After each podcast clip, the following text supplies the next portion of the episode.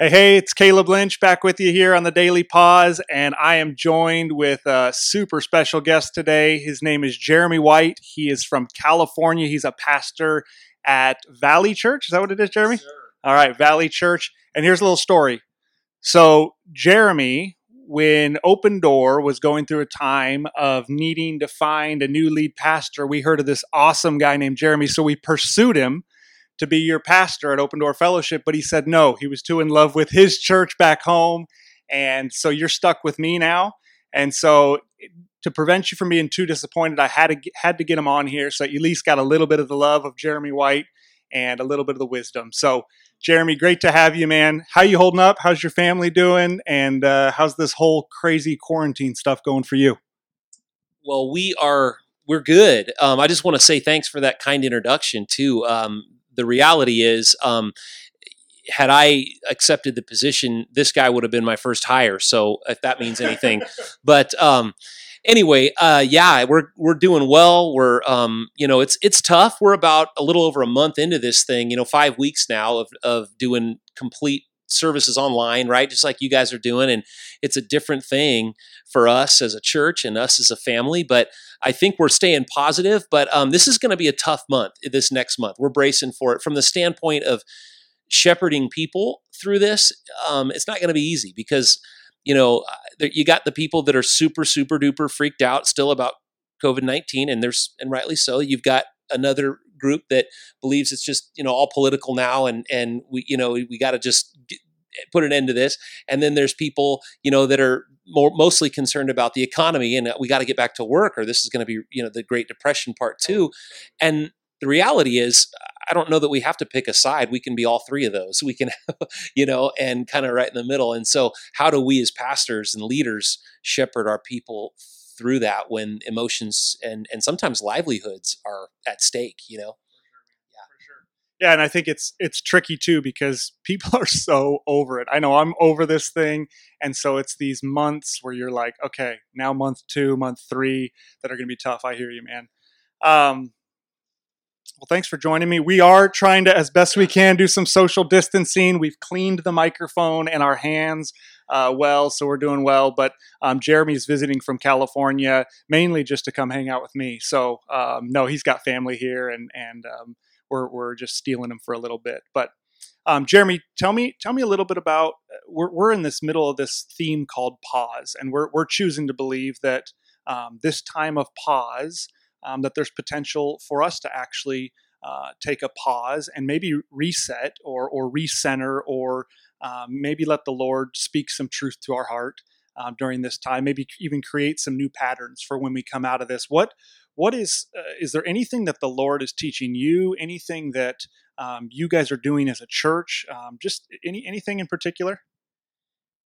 Yeah, I mean, I, I think all of us are uh, from Christian leaders to to church members uh, to just the general public are looking at church and the way we function typically and asking ourselves and, and those of us that are believers are asking the lord you know what are you teaching us here? And what does this tell us uh, about uh, the way we're, we, we typically do church in america? And um, what does this tell us about what unity really means? Uh, what um, our spiritual connectedness means? Um, you know we are relational beings. And uh, one of the first things that God observed when he created Adam, right, was the, he said, you know, all of his creation was good over and over.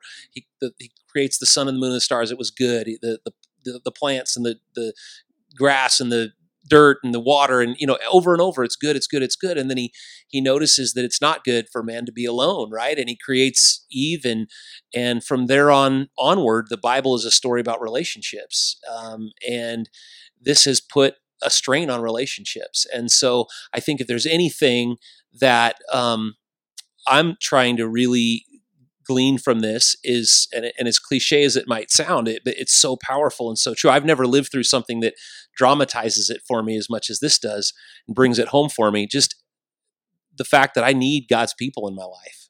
Um, this is a tough time. You know, I'm an extrovert, um, you know, so I like to be around people anyway. I know that's not true of maybe everybody tuning in, but, um, but even aside from that, you know, I, I've got some very introverted friends who are now a month plus into this and they're going, dude, I need some, I need some people in my life, you know.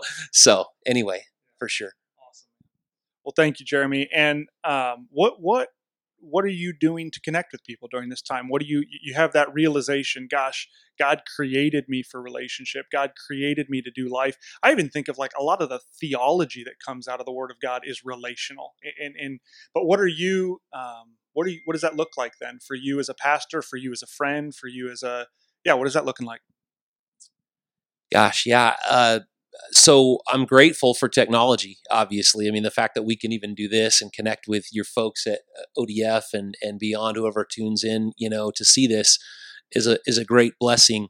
Um, but again, I I guess what it's looking like for me is I'm just I'm just forced to be a little bit more creative in the way that I connect with people, which is a good thing, I guess. Um, but I, I have a, a hunch that certainly with me and, and I think with most everybody who considers themselves to enjoy relationships, I think we're never gonna we're never gonna um, take for granted the opportunities we have to to be together. Um, you know, I, I, think that oftentimes the church is rightly criticized for being too event driven or attractional and not missional enough, and I get those arguments. But at the same time, um, I don't think it has to be a both and or, or, an either or. I think it can be a both and, and I think it. I think there's there's really merit, obviously, to building those missional relationships with your neighbors and and your people that your kids go to school with and all of that. But I also think there's something to be said for uh, having the freedom to gather in larger contexts and worshiping together and the power in those unique settings. And I don't think I'm ever going to take them for granted again. Absolutely, and and um, one of the things that got got my heart excited, Jeremy, was was your text message the other day of saying, "Hey, what if a bunch of pastors from all over the country just did a Zoom call together and we sat on our back patios and just hung out, got to know each other, listened to each other's stories, and those kind of things right now for me, I'm I'm actually more of an introvert, and but those things right now they that, that gives me life because you just know how much you need it and and value it. So I, I think you're absolutely right, and it's and Jeremy, I even take it as you're saying this as just that reminder that there are tons of those people that I um, that I miss, and and there's plenty of ways for me to connect with them. And so I'm gonna I'm gonna use this time as we slow down, as we pause, as we take a breath to realize, gosh, those those relationships are valuable to me, and I, I don't want to miss out. Even during this time, I don't want to miss out on on developing those relationships. So thanks for joining us, man.